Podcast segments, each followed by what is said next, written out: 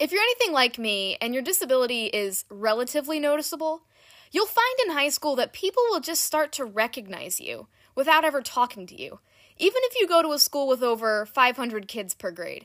I was the really pale girl, or the blind girl, or if someone had just taken an honors biology class and they did a few Punnett squares, I was the albino girl. I had went to a very small elementary and middle school, so pretty much everyone knew about my blindness since I was 3 and it was pretty much just accepted. But what surprised me when I went to a much larger high school was how quickly people could figure it out without knowing anything else about me. A lot of my friends that I had made my sophomore and junior year of high school always knew who I was, even if they had never taken a class with me or had spoken to me before. I'm very lucky that people were never outright mean to me, but it still was very shocking how much I like stuck out to people and how quickly they could label me. Well, my guest today, Sam Hurley, who is currently a senior in high school living in Georgia, addressed these issues head on by creating a YouTube video called Here's a Disability, in which she shares her experiences with albinism and dispels several of her classmates' false assumptions. In this episode of Legally Blonde and Blind, Sam and I discuss her YouTube video, as well as advocating for disability rights and other social justice issues online. Stay tuned!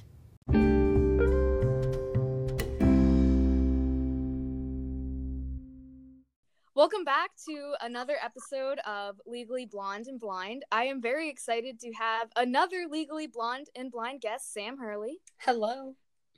Thank you so much for joining me today. I am so excited to have you. You do so many cool things, and I can't wait to talk about that in today's episode. Oh my gosh.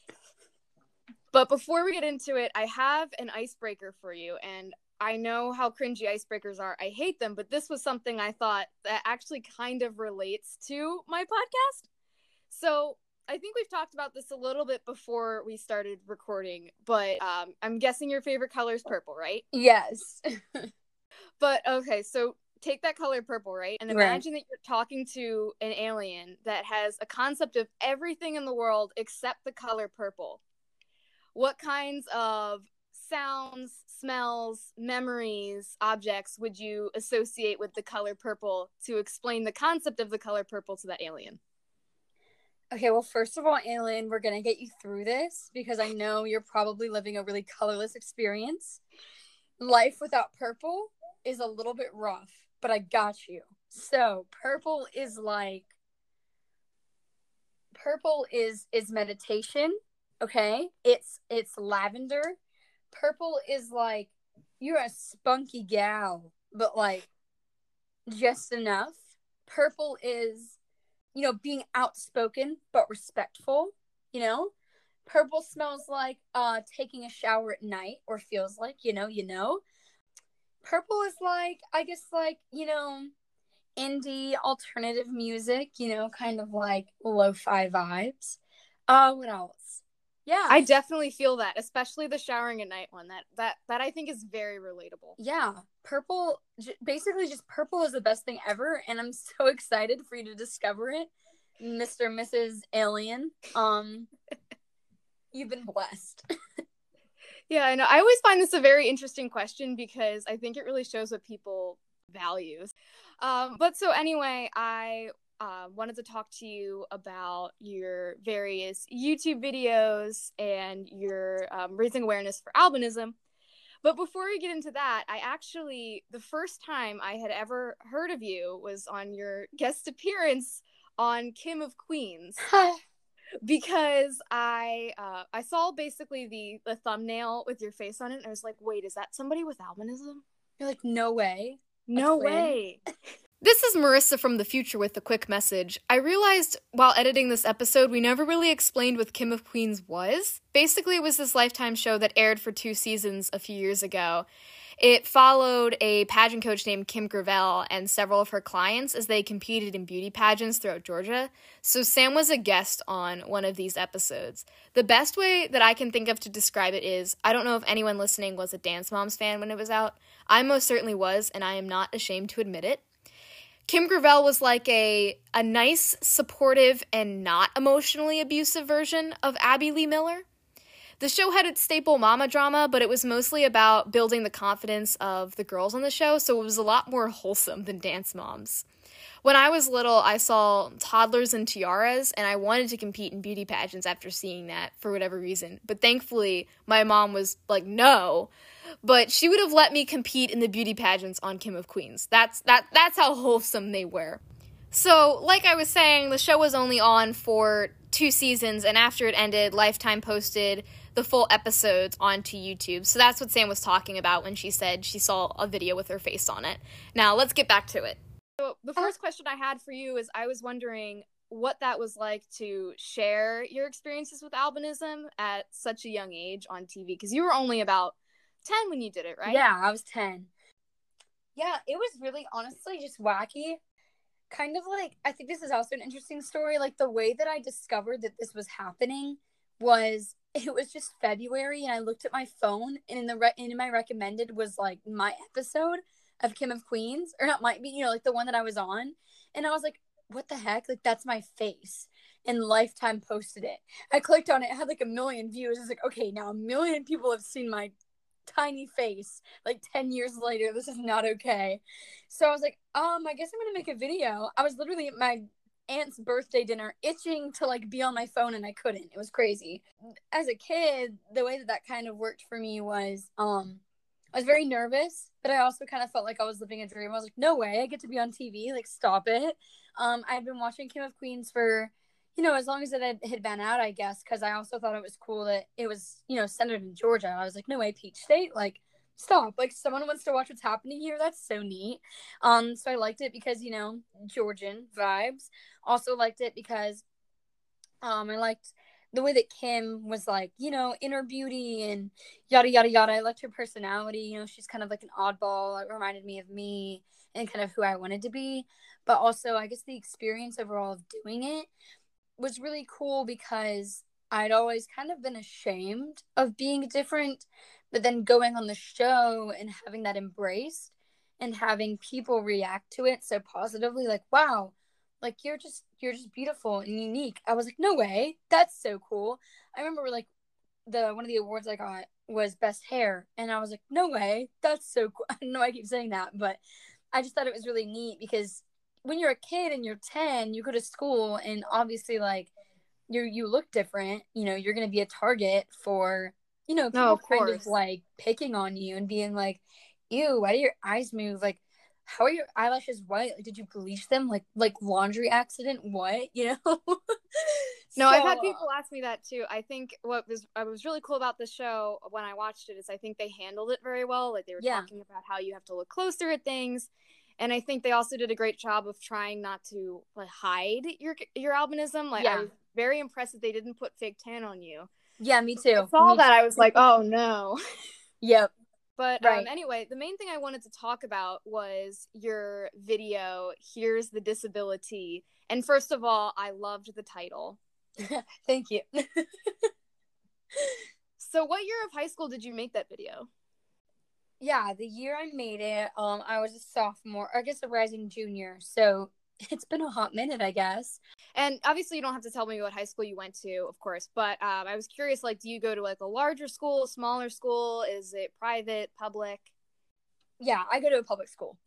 Okay, I was kind of in- I was kind of interested in that because I grew up in a very uh, small public school. We only had about hundred kids per grade, oh no way. Okay. so I was very I was very fortunate. I didn't experience a lot of bullying, mostly because I had been with the same group of kids since I was three, and they were just kind of used to it. Right. So they had like caught on. Yeah, so I was curious if you kind of if um, you had that same experience. Or Oh no, my had- school's huge. Oh wow.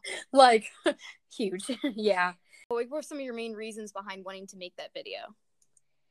I think I was just I always describe it as like sophomore year was just like not a hard time, but a big learning experience. I mean, it was a hard time, but also it became a big learning experience for me. That year, I had gotten diagnosed with a Chiari malformation. So I was diagnosed with this like brain defect where my brain was like pushing on my spinal cord and like exploding out of my skull. Not really, but you know, I'm just making jokes. But um, I've gotten di- diagnosed with that and gotten the surgery and had to like recover from that while, you know, when you're a sophomore, a lot more AP classes are available. So I was taking Yes, a lot definitely. of those. Yeah, I was, I think it was in like four or five over the course of the year, six or something like that. And so I was, you know, juggling school and then also like in these new classes with these upperclassmen, you know, taking the, you know, they were also in the same APs and I was like meeting new people. And I guess that year didn't really fare too well for me. Um, there was just a lot of, the main thing that bothered me, one thing that really hit me hard was I was at lunch one day, or it was like, it was multiple, it all hit like the same couple of days, like three days. Multiple people came up to me and they're like, hey, um, I'm going to let you know that this is happening, or I want to ask you about this. But basically, people are saying that you didn't earn your grade in like such and such class, or like in this class, or like this happened. Like the teacher was like giving you fate, like special treatment because you're blind. And I was like, what? Like, that's not how that works. And I was like, honestly, like, I was livid because I was like, are you oh, kidding oh, sure. me? Like, my entire relationship to school has been everyone thinks I'm stupid because I'm blind, right? So I'm going to be a super overachiever to prove them wrong. No, I, I definitely understand where yeah. that comes from. I kind of had a very similar experience where you're trying to, uh, in a sense, almost overcompensate. So, yeah. what were some of the main messages that you wanted to convey in your video? Basically, just like with the, you know, the bullying and the rumors as well and everything, I was just I made it with a friend. Uh, I want to mention her. Um, her name's Leah Grace, and uh, we were both on the phone talking about how we were just like ugh, this is like too much. so we wanted to make the video, and then the messages I just kind of wrote out a speech, and then I revised it a million times, and I sat down. I was like, okay, here we go, and I wanted to tell people just like in the nicest way possible because I wanted to make sure I like filtered out my anger because anger doesn't really do anything when you're trying to like educate people and be heard. Um, oh, so of course. Yeah so definitely like a big part of my message was i don't want it to be angry i just want it to be passionate and like diplomatic. Um but when i was thinking of messages it's just mainly like first of all like when you make fun of someone for being disabled like that's ableist. You don't like no one knows that word but that's a thing like racism it's like queer yes. phobia and that are also not okay so then what makes this okay? Also just try, trying to call attention to the fact that like you don't realize how you know one little giggle or one little comment or like spreading a rumor is going to ruin someone's day. Like i was just in a bad like state mentally to that year and i was just trying to show people like how their words affected you. Right like we're almost adults. Like this doesn't this can't fly anymore. Like we gotta like y'all gotta watch this and we gotta like grow up together and like learn about other people's experiences like rather than speculating on them I'm gonna I'm gonna sit here. I'm gonna tell my story. I'm gonna explain these things and give everyone the benefit of the doubt going into a new school year and just be like, look, like I'm here and I'm valid for my experiences, like, and the things that y'all said hurt me and were wrong. Yeah, for anyone who is uh, listening to this right now and hasn't already watched Sam's video, here's the disability. I highly recommend it because I think you accomplished exactly what you said. You were very diplomatic. You were you you were very you were it was very educational i think too because i think one of the things you touched on you mentioned this earlier was that some people think that accommodations are an unfair advantage and obvi- of course that's not the case at all. And it's really important to dispel that myth because it's not fair to you for people to equate your accomplishments to your disability. Yeah. Oh yeah that was definitely i i forgot about that. I feel like i hit so much in that video it's like hard to put it in a couple sentences. But yeah, I definitely um talked a lot about that too, and and did touch on the thing that we talked about just a second ago about the overcompensation, about like basically like it came from a feeling of I can't win. So it was like, guys. I, I totally understand that. And another point of yours that I liked was um, you were talking about how when you go to school, you're not putting on uh, war paint when you do your makeup, and you're not putting on armor when you're dressing for school. I think a, I think a really important point is like you were calling people out on their uh, false assumptions about you. I think unfortunately a lot of advice towards people who are being bullied is like, "Oh, ignore it," or "Oh, get over it." You shouldn't have to deal with this in the first place. You should have had to sit down and make a 10-minute YouTube video. Right about this whole situation. And I think the fact that you were willing to do so really demonstrates your courage. Thank you. And yeah, definitely. I think that that's, I, I hadn't even thought about how that even, like, sometimes I just write things and sometimes don't even realize, like, the interconnections of everything. But definitely the analogy of, like, war paint and armor, like, I shouldn't, that shouldn't have to be a thing. And the way that that even ties to what people have told me growing up about bullying, like, oh, just be strong, like, it'll be okay, like, kill them with kindness. I never even thought about, I guess, how that was connected. I guess like subconsciously I knew because I wrote it, but that's Mhm. that, that's a very interesting point. Thank you. No, definitely, because those are good pieces of advice, but you also we also should take into account like where are these assumptions coming from? Why do people think this way and how can we change their perceptions of disability? So I was curious too. Uh, after the video, after you published the video, it I think it went baby viral. Is that a good way to put it? Like I know Yeah. a lot of people shared it on their stories. I know Noah shared it on theirs. What was that like? Uh weird. Yeah, it went baby viral. And yeah, it's it's it's it was a weird kind of like virality because it was like you know, like no one outside of these weird like niche communities cared, but like mine did so heavily and it was very um I was like, "Oh, I did not. I mean, I was like, I guess I did mean for that, but I didn't mean for that. I was like, I don't know. This is so spontaneous. I was like, I'm, I'm glad I looked okay. I like put makeup over my sunburn. It was a lot. Um, I was I'm trying to remember. I really I think I was proud and I really felt the biggest thing that I had walked away from that with was ha- being happy that I had kind of accomplished what I had set out to do for the most part with the video. Set out to um, have people hear experiences outside of their own and to feel, you know, inspire people to feel comfortable sharing theirs and to, you know, inspire people in my community to listen to what I had to say and to, you know, to be, I guess, available to, you know, hear that and understand it and accommodate it, I guess. Um, and that had happened. I had gotten a lot of messages from people, from, you know, friends, people I go to school teachers, people just saying, hey, like, I like what you did. And I didn't know this, this, and this about you. Like, thank you. Or I had no idea this was happening. And, I'm, you know, I'm really sorry. Like, let me know if there's ever anything I can do. So just things like that. I had gone into making the video with a really negative perception of the world. And I came out with the reactions as you asked. Like, I came out with more of a positive perception of the world of like, you'll see the negative people walking down the street. But I guess this caused me to see all the positive people come out too and send me their, you know, their love. And that was a really big deal. And then another big thing that I do want to say that the video did, um, which has sent me in like this really big whirlwind of like controversial thought, but a big thing that it led to as well, I really feel, is um, teachers taking me more seriously.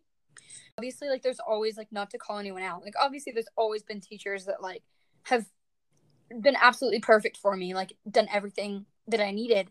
Um, but I think going into my junior and senior year, I've had way less issue with you With know getting accommodations? Yeah, way less issue with it, and and also just the fact of like being recognizable more so at my school helped as well because I used to have people like people would just come up and ask me ignorant questions or would just like kind of like you know even adults just being rude without understanding that they that I was blind and like saying things or asking me questions or asking me to do things they didn't understand No, like I've had why that I was too. struggling. Yeah. I think it's like sometimes the I've had less instances of like outright bullying and more just people being ignorant or Yeah. condescending without actually realizing it.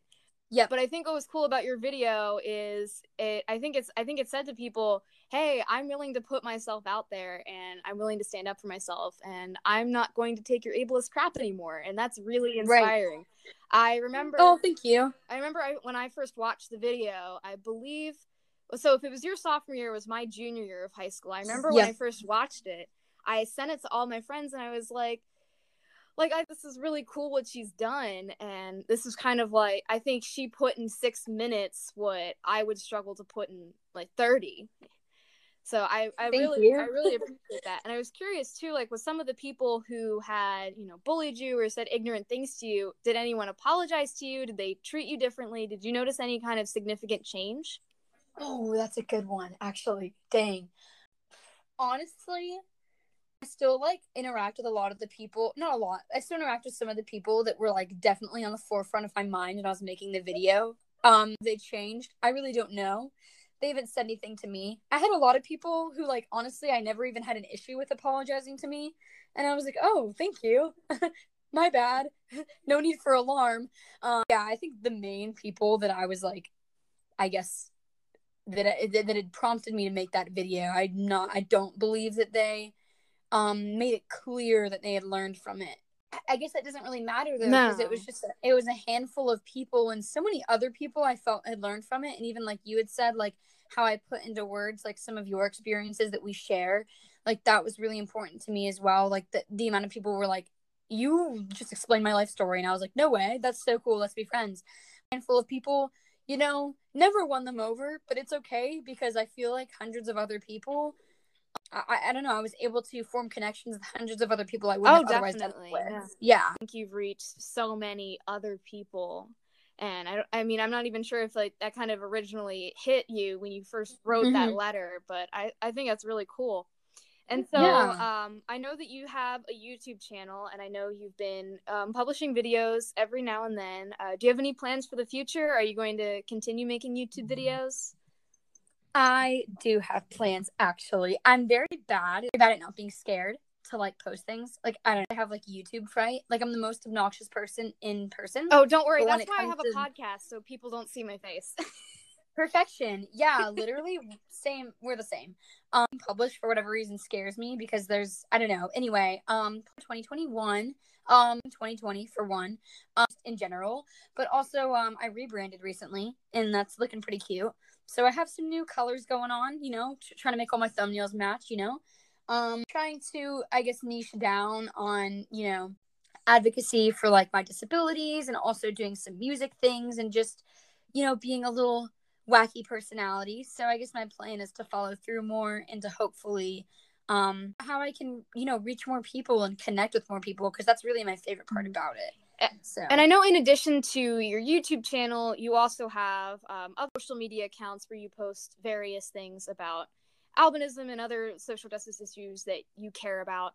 And wanted to know how you think people who are, particularly those who are allies for a particular cause, um, can Mhm. avoid like performative activism and can actually like can make meaningful change rather than just like sharing a random post. Oh my gosh. Yeah, this is so important. Thank you. Okay. Um uh, the biggest thing I'd say is like being an ally isn't one action. Being an ally is a lifestyle. Um it doesn't have to be like as deep as you might think it is, but being an ally isn't just reposting like ableist slurs you should cut out of your life. Being an ally is cutting those ableist slurs out of your life and like encouraging the people around you to also not say ableist Mhm. slurs. It is also it's taking action that is hard. Like being a true good valuable ally is doing things that push your boundaries because the fact that you are an ally to a group that you're not in means that you're an ally to a group of people who push their who have their boundaries pushed by society every single day right? Like you know as disabled women like you know society society pushes our boundaries in a multitude of different ways. There are times where people you know for me like, like sticking with the example i use people will use ableist slurs and i get uncomfortable and i you know say something about it or i just have to weather that storm right? But if you're an ally to a movement just posting is performative as you said and not It's just the start. You have to take the actions Right. that are described in those posts and actually like, incorporate Yes. them into your daily life rather than just sharing it. Because uh, sharing it only takes Definitely. two seconds. yeah Actually, like I think- confronting your relatives about ableist or racist slurs is a completely Yep. different thing and requires a lot more effort.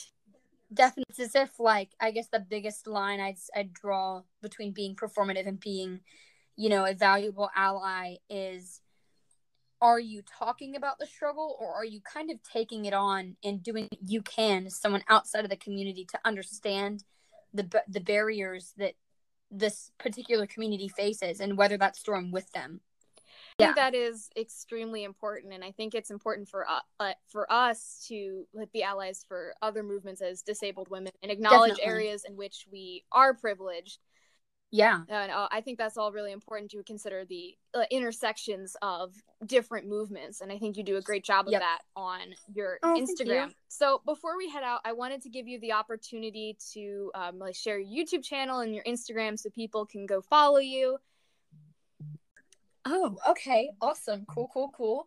Um, well, my YouTube is it's just Samantha Hurley. So Samantha and then Hurley is spelled H U R L E Y.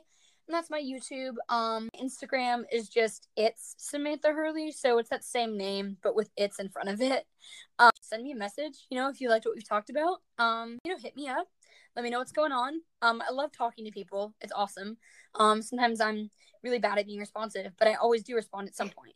Um, like no pressure, but that would be super fun. So yeah, so glad that we finally uh, got the chance to talk and to connect. If anyone's listening to this, uh, please check out Sam's YouTube channel. She has some awesome videos, both about albinism and just other crazy hijinks in her life. I think you have a, I think you have a great personality and very uh, you are very entertaining. So thank, Oh, thank so you. thank you again for joining me. Is there anything else you want to add before we go? No, just I hope everyone has a good day. You know, dye your hair. That's fun. Do that. Yes, yes. well, everyone, that was Sam Hurley. I hope you had just as much fun listening to our conversation as I did recording it. If you like this episode of Legally Blonde and Blind, make sure to subscribe on Spotify, Apple Podcasts, or anywhere else you get your podcast. As I said in a social media post a few weeks ago, my goal now is to release episodes the first Saturday of every month, so that means the next episode is going to be on March 6th. Also, make sure to check out my Facebook page and my Instagram account at legally_bb underscore for updates. Thank you for listening, and I hope to see you again soon.